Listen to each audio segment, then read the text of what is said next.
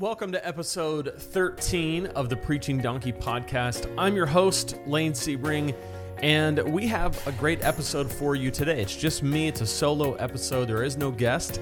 Next week, episode 14, I'm going to have Ron Edmondson on. It's going to be awesome. He's done a ton, uh, and you're going to really benefit from his interview. He ha- he's just a rock star in Christian leadership, and he's been doing this a long time and he's got a lot of influence and he's got a lot of wisdom to share. So definitely make sure that you listen to episode 14. That's coming up a week from today. But today, I'm actually really excited about what I want to talk to you about. I released a YouTube video on the YouTube channel, which, by the way, if you're watching on YouTube, welcome. Be sure to give this video a like, reply in the comments, let me know what you think. And if you're listening on Apple Podcast or Google Play, Spotify, any of those places. Uh, thank you for listening. It's great to have you. And um, if you haven't subscribed over on YouTube, definitely subscribe on YouTube because there's more content there. I don't pu- publish everything to the podcast, but I put out a video a couple weeks ago uh, that I called the four questions every speaker should ask before speaking. And what I was talking about was questions about can people hear me? Can they understand me? Do they know what I'm saying? Do they know why I'm saying it? Things like that. So if you haven't listened to that video or watched that video, go watch it. Um, it's it's some practical considerations to keep in mind before you get up and speak.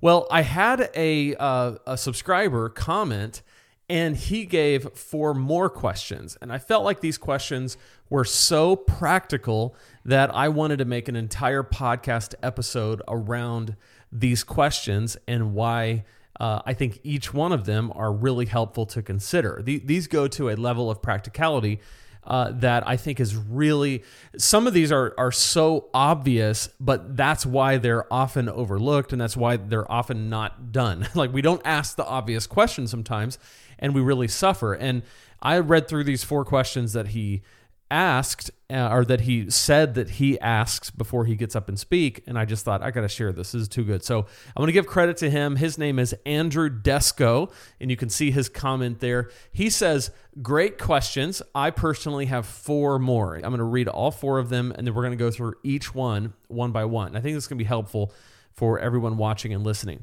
Number one what is my time frame Number two, what happens immediately before and after I speak? Number three, is everything working? then he says, especially related to technology that enhances the presentation. And then number four, what is the first thing I'm going to say?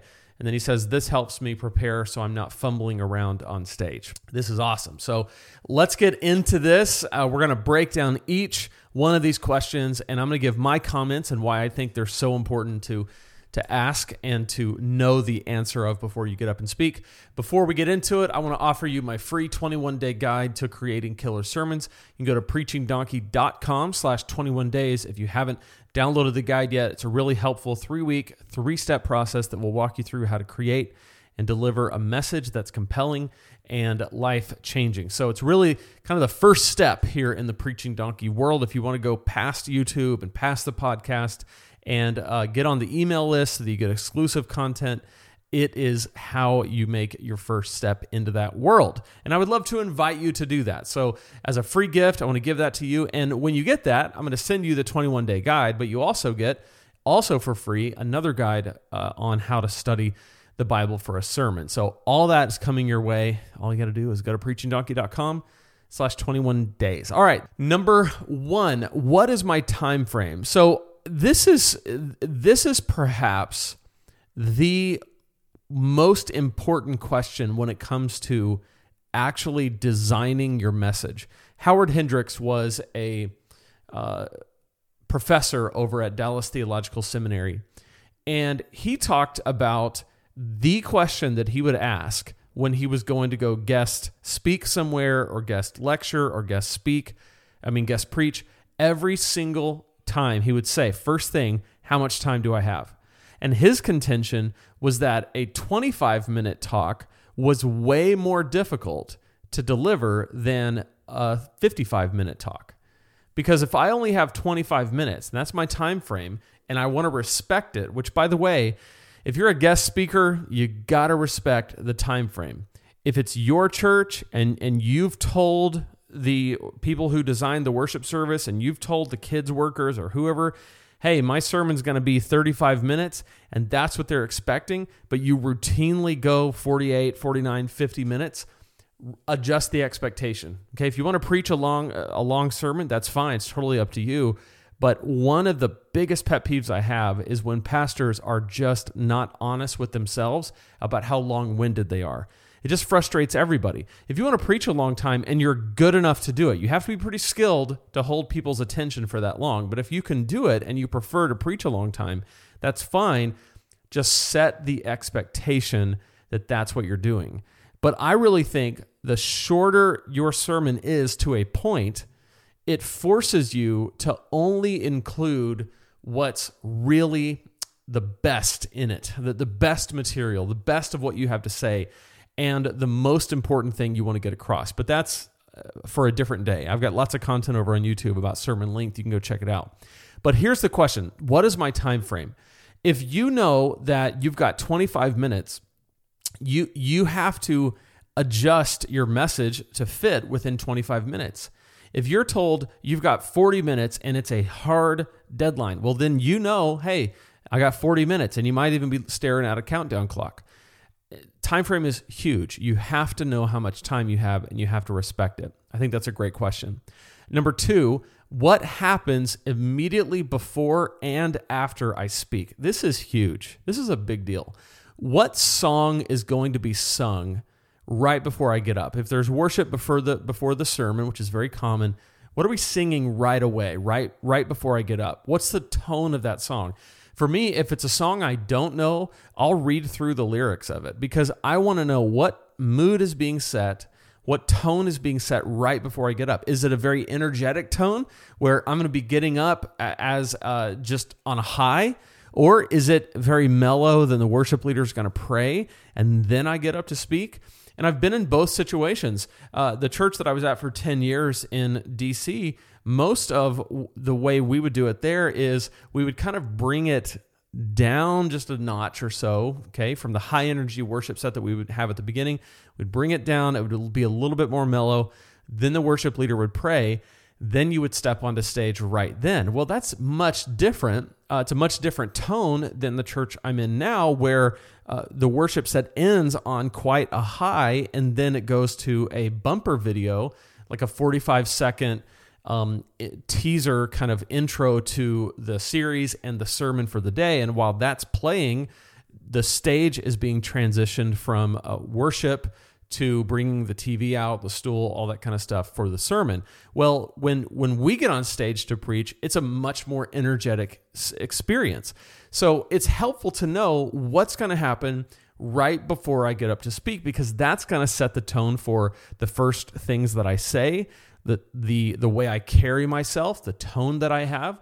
I will say, having been in both situations, I much prefer the high energetic entry to the stage. I do not like starting on a, a mellow kind of down. Uh, there's there's times where that might be appropriate and the situation might call for that, but I much prefer it to be energetic. That's just preferential. There's nothing right, wrong, or indifferent about doing it however you want. I'm just saying, as a speaker, it's so much more fun to come out where there's high energy. And one of the things that I teach at Preaching Donkey is kind of the three principles of starting your sermon is you want to start high, you want to start clear, and you want to start now. What that means when I say start high, I don't mean you're doing recreational drugs. I'm talking about you start energetically. You're you start with a lot of energy, okay? Um, and then clear, start clear, that is you have a lot of clarity to your message, right? People know what you're saying, they know why you're saying it. Uh, they have you've built some interest and intrigue and tension around where you're going with the sermon, but it's very clear to people why they should listen and why it matters. And you start now. In other words, you from out of the gate, you are getting out there and getting after it. Start high, start clear, start now. If you keep that in mind, it really helps at the beginning of your message. So that's why I really like the more energetic feel of, you know, people are, we got high energy, we're doing something really cool and, and it's exciting and great. And then step out on stage and get going with the message. Okay, what happens immediately before and after? Okay, so what am I leading into? Right, when I step off the stage, what's going to happen immediately next? Are we going to sing a song? Am, am I just cl- closing in prayer and we're all going home? Is there going to be just someone coming up and giving announcements? Am I supposed to give uh, an invitation or some kind of altar call or response time? So when I get through doing the thing that, that I'm doing and I, I say my last thing and I walk off, what's happening next? In my case, it's a song, right? And and if I I know the song, and I always make sure that I do, if I know the song that's coming up, I might reference the message of that song in kind of my closing thoughts. I might say something like, hey, here in just a minute, we're going to stand and we're going to sing these words, and here's why it's important, and here's the difference it's going to make, and here's how it relates to the message. It's just something that connects what I'm saying to what we're about to declare together in corporate worship. So I think that's a really important question. So, what's my time frame? What happens before and after? Number three, is everything working? And he says, especially related to technology that enhances the presentation. This is huge. Is everything working? Uh, this is why I think run throughs, like a full worship run through, is so vital. We do this before the first service of the day. We do a complete run through, like start to finish, not a not a practice, not a rehearsal. I mean, it is like lights, camera, action, everybody in place. We do everything we're about to do an hour and a half later. Okay, so first service is at nine. So at about eight the or about seven thirty in the morning, we do a full blown like, you know, we run the videos. The worship team gets up there. They sing every song. The campus pastor gets up there, does the announcements, does the giving talk. I mean, we do it all. And then whoever's speaking that day gets up on stage and um, gives kind of synopsizes their message. And what we're doing that for is to make sure that our slides on the on the TV are all in sync. So the people in the media room are clicking through the slides as we're saying, okay, the next thing I'm going to talk about is this, the next thing I'm going to talk about is this, the next thing I'm going to talk about is this. And that ensures that our mic is working, that ensures that our slides are working, that ensures that everything is is just how it's supposed to be, okay? And by the way, nobody's in the room at this point. It's just the worship band and, and the people that run tech. That's it. So if something goes wrong, it's fine. And uh, so when we get through with that, we pray for the for the day. So where we typically would close in prayer at the end of a sermon, we still close in prayer, but we're praying for the volunteers that are there setting up, the people that are about to walk into the door just, you know, within about a half an hour, people are going to start arriving. So we pray for them. We pray for the day. Then we walk off the stage and the band comes up and they sing the song that they're going to sing at the end of the service. And what that does is it ensures that everything's working for the day. Everything's ticking along. Um, if there's something broken we fix it. If there's a projector bulb that's messing up or if there's a speaker that's not working right or somebody's mic isn't working we fix it. So I, that's the number one thing i would suggest. The other very practical thing is ask the people that are at front of house at the tech booth at the sound booth whatever you call it at your church when they put your mic on you, okay, when they put your countryman face mic or they put your lapel on or they give you a handheld, however you're going to be mic'd, you want to ask them if it's going to remain on and they're going to mute it and unmute it from the the console or if you're expected to turn it on and off. Um, because what you don't want to do is walk up onto stage and start talking and no one can hear you and you go, "Oh, is this on? Okay, hold on. Let me get the pack out. Okay, I got to figure out is this, you know, is this on?" You, you want to avoid that. So if it's your church, you probably know the system, but it's really helpful to know, okay, should I just leave this on the whole time and you're going to take care of muting and unmuting or do I need to turn it on and off and if so, how do I do that? Okay, what how do I know it's on? How do I know it's off? Uh, that's number three. And then number four, what is the first thing I'm going to say? This helps me prepare so I'm not fumbling around on stage. This is great. I, talk about this in anytime I uh, teach on video or in blogs or whatever about how to deal with nervousness before you preach. If, if that's something that you deal with, one of the best ways to mitigate that nervousness is to think about and really rehearse the very first things you're going to say. Okay, the first one minute that you're up there saying words, what are those words going to be? How are you going to say them? What, what is the sequence? And then practice that. Okay. What are the words that you're going to say right away? That goes back to start high, start clear, start now. If I know that I'm going to walk out on stage, open, you know, set my Bible down and my notes very quickly, and then I'm going to engage the audience. Hey, everybody, welcome to One Life Today. My name's Lane. It's so great to have you here. Today, we're continuing our series called Da Da Da Da, where we're going to talk about da da da da da. That reminds me of a story, blah, blah, blah. That, if that's the first words I'm going to say, I want to know that. And I want to be able to, to deliver those uh, well and compellingly and clear when I walk out there on stage. So, those are four really great practical questions. And I appreciate Andrew for commenting and leaving that there. So I want to hear from you in the comments if you're watching on YouTube. What other questions would you consider before you speak? What other things do you want to take in, into consideration? And which one of these is maybe something that you're going to implement now that you've heard this?